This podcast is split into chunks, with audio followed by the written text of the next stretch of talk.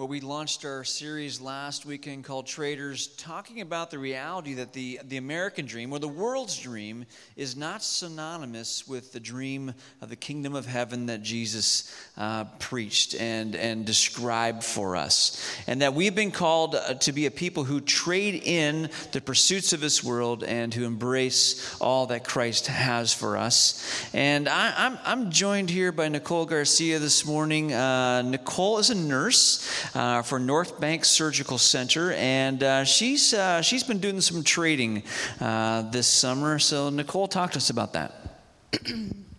well, as Steve said, I'm a nurse, and uh, this past summer. excuse me. This past summer, I uh, traded what would typically be a week of vacation for me from my job um, to go out and continue my job as a nurse out at uh, Young Life Camp, Washington Family Ranch, uh, for a week, um, ministering the medical needs of high schoolers and middle schoolers at uh, Young Life Camp. So, um, vacation, um, many of us, like when we, when we on vacation, we want a, time of renewal and rest. That's a good thing. Uh, we think of places you know, like a beach or go some a cabin in the woods or uh, take your kids somewhere. But uh, to go work with high schoolers um, sounds like not very restful uh, and, and, work. But uh, talk what, what, what did God do in that week of vacation that you used to serve at Washington Family Ranch?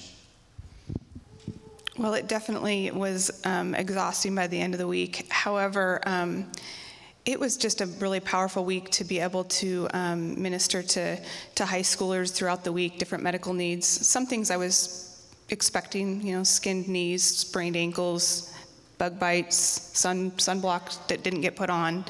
Um, however, I, I ended up uh, the last two days of camp becoming um, really close with one of the probably sickest campers there. There was 700 campers that week, and um, I met a girl uh, named Lainey. She was 16 years old, and she actually had to be sent home because she was suffering from a pretty severe stages of an eating disorder.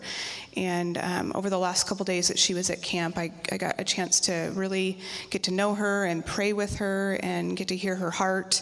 Um, and it's been a, just a huge blessing. I, over the last few months of the summer, I've been able to stay in contact with her, um, build a friendship and a relationship. And um, she actually went home and went into a treatment program over the summer uh, for her eating disorder. So, definitely not what I was expecting to um, come away with from camp, but definitely a major way God has worked through that experience.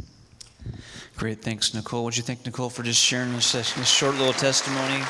Uh, again, I just I just wanted to give you a snapshot from a, from a person's life of what, what being a trader can look like. I mean, a simple thing as just trading a week's vacation in uh, to uh, to serve and use a gift, a talent that God's given, use time that's available to to serve others. And you know, we saw some of those snapshots, those pictures in that video. Uh, we heard about Abraham leaving Ur. We heard about Paul planting churches all around the known world at that particular time.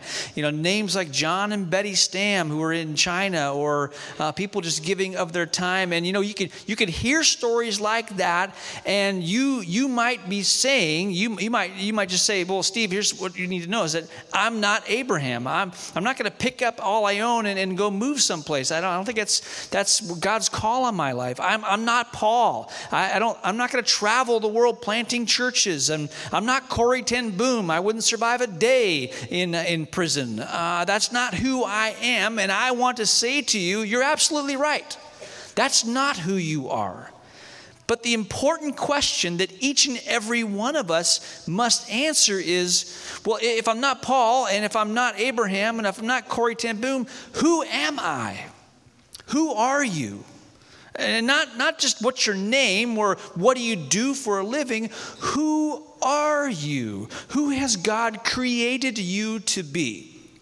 And last week we, we talked about the, the reality that you were created on purpose for a purpose. Before you were ever conceived by your mother and father, you were conceived in the mind of God. Psalm 139 makes that very clear. We looked at Jeremiah chapter 1, verse 5, and saw that there in the life of Jeremiah. Acts chapter 17, verse 26 tells us that you have been not only created on purpose, but God has placed you in this point of world's history to live out his purposes. So it's very critical, very important that we understand the calling, the purposes for which Christ has called us to. Now, here's the reality. Rick Warren, in his book, The Purpose Driven Life, he's written tons on purpose, but in his book, Purpose Driven Life, he talks about the three levels that people live their lives. And the first level that people live their lives in is survival mode. They're just, they're leaving Sunday, getting to Monday, and just hoping to survive the week, get one foot in front of the other, to get done with Friday so they can just kind of catch their breath on the weekend. It's survival mode. It's almost like it's zombie like. I'm just the walking dead. I'm just, just trying to make it. A lot of people live their life in that, in that level uh, of, of living. Uh, Warren also says that some people live the life on the level of success meaning they're pursuing uh, you know things and, and, materials and fame and um, they're attempting to live the good life to, to, to feel good to look good and have the goods but if you think about it, people who have acquired masses of wealth or have acquired a lot of things, material possessions, what you learn from their lives is that they're still searching. That it's, uh, it, it's an empty existence. And, and, and, so success, that living at that level is, is, is not a very satisfying way to live your life. But the level that we've been called to live our lives in is a level of significance. And significance is not related to size. It's not about big. Significance is when you have answered life's very basic questions. Questions like, what is the meaning of life? Who am I and what on earth am I here for? When you answer those questions and you know for what purpose that you have been created for, you enter this level of living, this level of significance that it is not about, again, it's not about big, it's not about being known. It's, a, it's about this satisfying way of living life in which you are pleasing the Father because you're living out the purposes for which you were created. And that is significant. And so what we want to be, we want to be a people who understand why we why we have been created and what God has called us to. And I want to help us understand that calling because what we want to do is we do not want to embrace empty modes of living. We're trading that in and we are living out the dream, not the American dream. We're living out the kingdom of God dream, for which Jesus painted all kinds of pictures and taught us about. It's an upside down kingdom. Remember, he, he often said, You've heard it said this, but I tell you this. It's a different culture in which to live, and it's the culture that Christ has invited us, the way that he has called us to live our lives. So I want to answer this question of who are we and what is my purpose by looking at a, a, a portion of scripture from Ephesians chapter 4. So, if you got your Bibles, turn to Ephesians chapter 4, and uh, I'm going to read the first 16 verses. But before I do, I want to kind of give you, you know, kind of like when you, before you see a movie, you, see a, you, you watch a trailer. Let me just give you a trailer to the first half of Ephesians chapter 4, because it's pretty, you know, stocked full, stacked full of content. Here's what you're going to hear right from the very, very beginning, verse 1. You're going to hear that you have a calling on your life, and you're called to live a, that, that life in a worthy fashion. But then, Paul, what he's going to do, he's going to shift gears. He's not going to talk to us about her, uh, our calling. It's like he doesn't want us to know yet. There's some other things we need to know first things like humility, gentleness, love, being tied, sort of crocheted together with peace, knowing that there will be people who will offend you, you know, overlook it. Strive for unity in the body. Before he's going to talk to us about anything about our calling, he wants us to understand that the calling will be, will be lived out effectively when we are loving one another. So he doesn't even tell us yet what they are, but it tells us to aim aim for the, the, these, these, these attributes of who Jesus is. And then he'll talk about ascending and descending because he, he, wants to tell, tell, us that Jesus did come from heaven to earth and then ascended, and as he did, he gave us gifts. And then we'll have these five callings that he'll list out for us. And then he'll end out these, these final verses. What you're gonna what you're gonna see is you're gonna see that when these callings are empowered and equipped in the life of the church, the church matures. The church uh, is, is protected from false teaching. It's sort of the, the, the trailer to, the, to Ephesians uh, chapter 4. So I'm going to read it. If you'd follow along, that'd be great. If you'd stand with me as I read, I'd appreciate that as we honor God's word. Ephesians 4, uh, verse 1. Therefore, I, a prisoner for serving the Lord, beg you to lead a life worthy of your calling, for you have been called by God. There it is, verse 1. You have been called by God. Always be humble and gentle. Be patient with each other, making allowance for each other's faults because of your love. Make every effort to keep yourselves united in the Spirit, binding yourselves together with peace. For there is one body and one Spirit, just as you've been called to one glorious hope for the future. There is one Lord, one faith, one baptism, and one God and Father who is over all and in all and living through all. However, he has given each one of us a special gift through the generosity of Christ. That is why the scriptures say, when he ascended to the heights, he led a crowd of captives and gave gifts to his people. Notice that it says he ascended. This clearly means that Christ also descended to our lowly world. And the same one who descended is the one who ascended higher than all the heavens, so that he might fill the entire universe with himself. Now, these are the gifts Christ gave to the church the apostles, the prophets, the evangelists, and the pastors and teachers. Their responsibility is to equip God's people to do his work and build up the church, the body of Christ. This will continue until we all come to such unity in our faith and knowledge of God's Son that we will be mature in the Lord, measuring up to the full and complete standard of Christ. Then we will no longer be immature like children. We won't be tossed and blown about by every wind of new teaching. We will not be influenced when people try to trick us with lies so clever they sound like the truth. Instead, we will speak the truth in love, growing in every way more and more like Christ, who is the head of his body, the church. He makes the whole body fit together perfectly.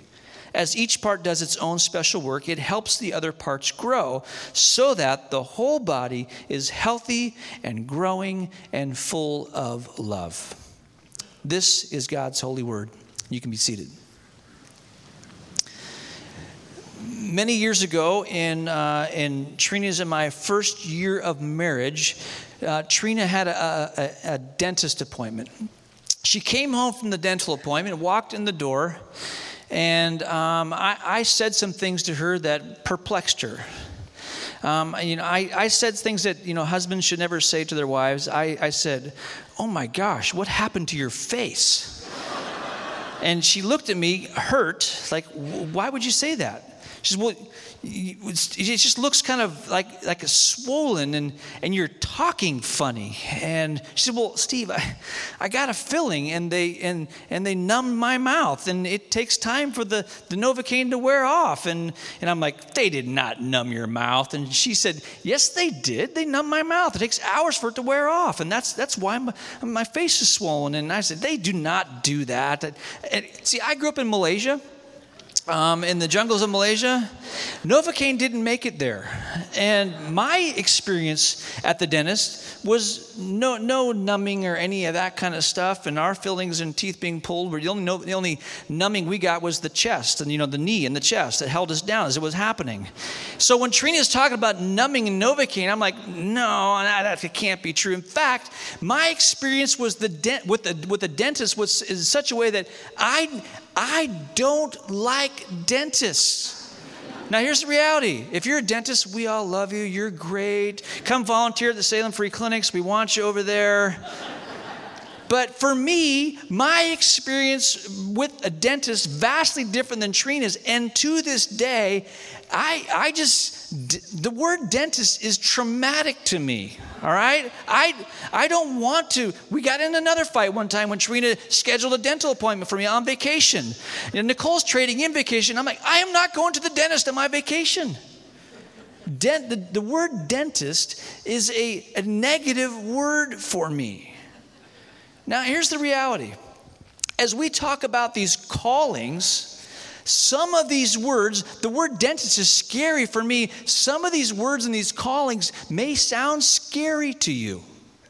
Like we, we read words like apostle and, and prophet and and uh, you know you might be okay with pastor teacher maybe maybe even the word evangelist scares you here's what i want us to, to do today would you just set aside you know your fear of the, of the word for a second and listen to how the, the, the what how this calling is lived out because sometimes the word itself can be a mental block for us. And I'll explain these out for us so, so we know how they are supposed to be lived out in, in, in the church. And as I do, I want you to pay attention to your heart. Because what we're going to do, I'm going to explain, I'm going to focus on these verses that talk about these five callings. I, as I describe them, I want you to pay attention to, to, the, to the one that causes your heart to lean in to the one that makes your heart beat a little bit faster.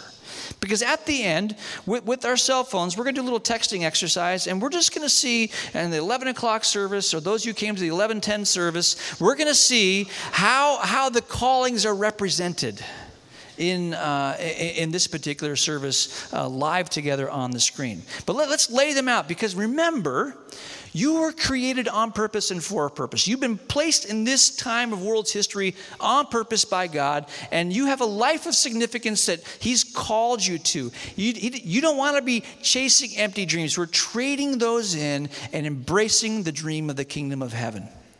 So, let's talk about these. I'm going to spend probably a little bit more time on apostle and prophet because those are the scariest words. And, and I think evangelist, shepherd, teacher, they'll, they'll come pretty quickly for you. So let, let's just understand this first, though. When Jesus is teaching in his day, he, he specifically and carefully chose words that would deliver meaning to those he was talking to. He would use common language that would, that would bring pictures to people's minds. He would use metaphors. He talked agriculture. He talked business just to help people understand what he was saying. Remember when he called the religious leaders uh, hypocrites? Jesus didn't just make up that word hypocrite, that was actually a word that came from culture.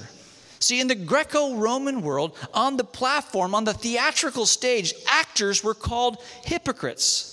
The name was, was the meaning behind the name was that these were people who were acting. The outside of what you were seeing from them did not reflect the inner reality of who they were. They were hypocrites. They were just, that was their profession. But when Jesus confronts the Pharisees and says to them, You're hypocrites, what he's saying, he's using common language to derive meaning for people who are listening and saying, Look, these are actors. These are people who are living out an external reality that does not match the inner reality of their lives. And the people understood because they knew what a hypocrite was. And so, even leaning into this first word, apostle, that you need to know that this is not a word that Jesus made up. It was a word that was in existence for many, many years before Jesus was ever born in Bethlehem. The word apostle comes from the Greco Roman world, in which when Greece would conquer a country or Rome would take new land, what they would do is they would want this new conquered territory to understand the customs and the culture of Rome or Greece. So, what they would do is they would select envoys or ambassadors, and they were called apostles. And it really was a nautical term because many of them traveled by ship. And, and apostles would go to a newly conquered land, and their calling, their purpose was to go to that new land and train and instruct and teach these people of how to live in the new kingdom.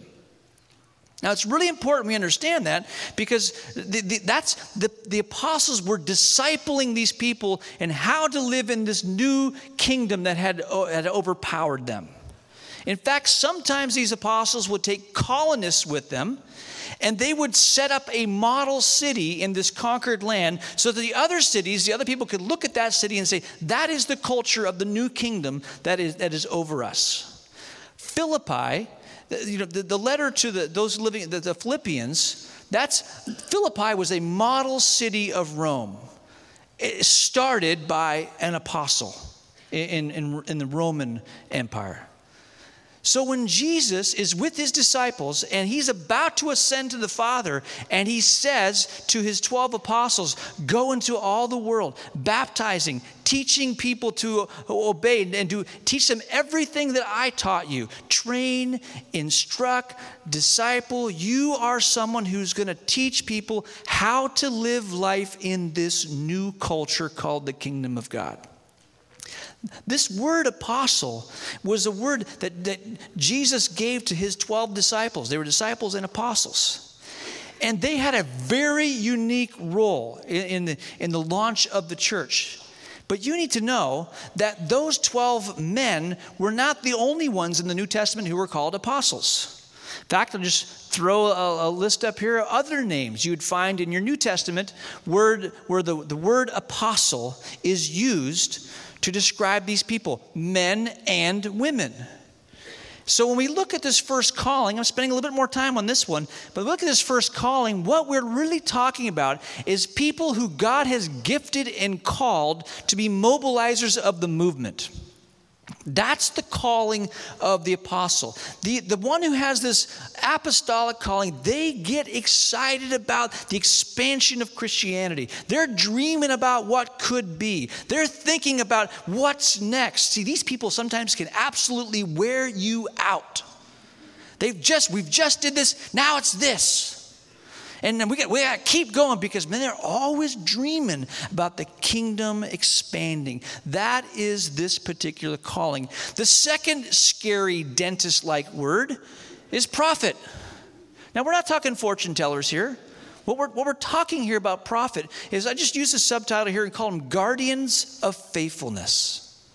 These are people who are guardians of faithfulness. Eh, remember when you, like, maybe as you study history or in school, you heard about the coal mining industry in the U.S. when men were digging into the side of mountains and extracting coal for energy. Back in the day, before technology uh, was, was uh, available, what happened was men would they'd dig their way in the mountains and they'd hit these areas, these pockets of gas, natural gas, but they couldn't smell it. And so, what would happen is you'd, you'd, have miners who would die in the mine shaft because of a toxic environment there in the mine shaft. So, what they did is they figured out that, you know, if they took a canary in a bird cage and took it with them when they were digging, and if they were digging in the coal mine and they had one eye on their work and occasionally had an eye on the canary, if the canary dropped over, they got out because the canary was extremely sensitive to toxic environments. And so when the canary passed out, they got out. I just throw that picture in your mind because that really is a, a, a good picture of the prophetic calling. These are people who have a special sensitivity to the life that Christ has called us to. Put it to you another way if people are embracing some other dream than the kingdom of heaven, they're living their life over here, uh, pursuing other values and priorities, they're doing that, and God's reality is over here. Here's the life we're supposed to be living.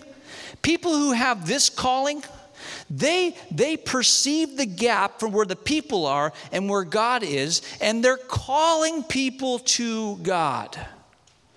They have a, a radar in their, in their spirit where they see the gap and they want to call people to align their lives with God. That, that's, the, that's the prophetic calling. Now, those two words there are probably the most scariest word, although the next word may scare you too evangelist because the way things are, are pictured for us uh, sometimes in, in the media. But an evangelist is an agent of conversion. This is a very special calling. These are your inviters, your investors, your conversers, your convincers. These are people that know sometimes people come to Christ on the road to Emmaus. It's process. But other times people come to Christ on the road to Damascus. It's a moment. And they are tuned in to whether it's going to be a moment experience or a process kind of experience. And they are they, they sense exhilaration in sharing the gospel. Here's a great example for you. Last year, a year ago, in our clinic ministries, we had 17 people come to Christ. And then we got a, a volunteer who, who is, is an evangelist. And this last year, 88 people so far have come to Christ. Now, can you see the difference? There is someone who is living out their purpose. But as they're doing that, as we'll see, we need other people around them because if we are all evangelists, how will people be discipled, trained, instructed, taught about how to live in this kingdom of heaven? It's, it's amazing what happens when people live out their calling. But we're all called to do this. Now, those first three, I'll tell you this those first three callings, these are people who are just fine with risk, adventure, and danger. They're all right with that. These next two, they're not okay with that. They may even have an aversion to risk or danger because the next one is a shepherd. I, didn't use the word pastor because sometimes we confuse that with position. These are not about positions, these are about callings. And the shepherd is the community creator. These, this is the person who's nurturing community, nurturing relationships. When you're sickening, uh, you're sickening and shut in your home, these are people who are calling and checking in on you, maybe dropping by your house. When you're unemployed and losing your job, these are people who want to meet that need and, and maybe financially, maybe just come alongside you. These are people who are great at rejoicing with those who rejoice and mourning with those who mourn. They're, they're community creators, they're nurturers of relationships. And then finally, the last one is a teacher calling. These are mediators of wisdom and understanding.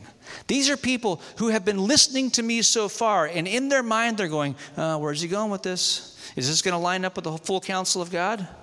Is he teaching truth? Is this line up with Scripture? Or when we sing songs, there are certain lines in a song, they go, oh, Can we sing? Is that true? You know who you are. There's, they long to see theological formation take place in the life of the believer. They, they, long for, they long for you to know God and to know His Word, to know truth. Now, I've just quickly gone through them. We could spend a lot of time on each one of those, but I've quickly gone through these things. Just say, here's the five callings. And I'm going to put them in plain terms here for you. We're just going to throw another slide up here. And this, these are the basic desires, these are the passions of each of these five callings. I'm going to read through them. Now, you're, what you're going to discover is you probably have, there's several of these where your heart sort of beats a little bit faster too. But there's one, I'm guessing, there's one that you would say, wow, that one's me. I mean, if you had if you had to make a decision, what I want you to think about is which one of these which one of these would you choose? Is it apostle? Now here's what the apostle longs for. I want to see the church positioned for maximum missional impact and expansion. Prophet. I want to see people align their lives with God's values. Where's the evangelist? I love playing a catalytic role in bringing people into the faith. The shepherd. I want to create healthy community where people know they're accepted and loved. Or the teacher. I want to help people understand truth and know who God is. Now, here's what we're going to do. We're going to flip the screen over here and we're going to, we're going to go and I'll grab your cell phones. And I, I want you, having chosen one of those, if you had to choose it today, I, I would like you to choose one of these. And here's how you're going to do it if you got your cell phone, just the phone number you're going to text to is 22333. If you've done the texting stuff we've done here before, that number should probably is in your phone. And if if apostle is the calling as I've described it is the calling that most describes you, just put one mobilizer. Just text that in. No no no spaces, just one mobilizer text that one in. Uh, and likewise, if it's shepherd, you, for community evangelist, three, gospel. And you have to put that keyword in and, and send it in. And now, now we'll just go to the church and you will see live as you're sending in your answers where do we line up at. And we'll see the different callings represented in the room. Now, as this is happening, and it's just sort of adjusting as we go along here, here's the very important thing we need to recognize. What's the first thing Paul gets to when he says, You've been called, live a life worthy of your calling? Humility, gentleness, peace, love. He, he's saying, Look, whatever your calling is, don't remember last week, don't fall into the temptation of your, your cravings, your appetite. It might be power, it might be control. Don't make compromises that relate to your allegiance to Christ. And don't give in to selfish ambition. You see, in each one of these, if one is overemphasized in the life of church over the other, the church cannot become who she was intended to be. We need all of these active, expressed in appropriate ways in the life of the church. Now, as we look at this, here, you're 11 o'clock service, you get the benefit of the whole weekend hearing of the results. Number one result at 5 o'clock, 6.30, 8 o'clock, and 9.30, and so far at 11 is Shepherd. Why can't we all just get along? we love close knit relationships. That's a great thing. It's a great thing. As we're doing that, number two over the weekend, guess what it is? Wisdom teachers, right? Because we want to we want to know truth and we want to walk in a way that's the straight and narrow way. And the lowest ones among us are evangelists. I'd say the third highest one's prophet, and then evangelists and apostles. And by the way, we don't need too many apostles because they'll make a mess of things. We just need a few, okay? We need them. If that's your, if that's your passion, I'm, I'm not devaluing that. But, but you know, it, we, we as, as leaders, need, we need all these represented so that we can be healthy. Remember what Paul says. Remember what he says. Look, when we're loving each other, when these gifts are being realized in the church, then what happens is that the church matures, moves past this adolescent childhood stage. To what point do they mature? To the full measure of Christ to the very full measure of Christ. So we wouldn't want to we wouldn't want to shut down any one of these because we want to we want to live a life of significance to which Christ has called us so that we can live out his purposes as individuals and as a church body. Think of a soccer game. We're on the field are only strikers and midfielders, no defenders and goalies. How's that game going to go? Your team might score some goals, but you're going to get scored on all day long. Think of an orchestra that only has bass players and viola players. No violins, no cellos. You will not experience the sound that was intended to be experienced by an orchestra. Think of a business that invests all kinds of, of resources and manpower to, to a sales force, but really there's no one back in the manufacturing plant producing any of the widgets. How long is that business going to be around? We need all the gifts we need you. We need you letting go of an empty dream. Church, the American dream is a dead end dream. It's, it's not bad to have a home, it's not bad to have food on your table. But when that becomes an obsessive pursuit in our lives, we miss out on the significant calling Christ has given to us. It's a calling to live out the kingdom of God right here in Salem and Keizer, We believe that God has a dream for our city. It's a city to be at peace with God. And we believe that dream will be realized, not when a few people align their lives with it. It's when the church does. And it will take all of us if it is going to happen in a way that the body of Christ matures in that journey. And may it be so.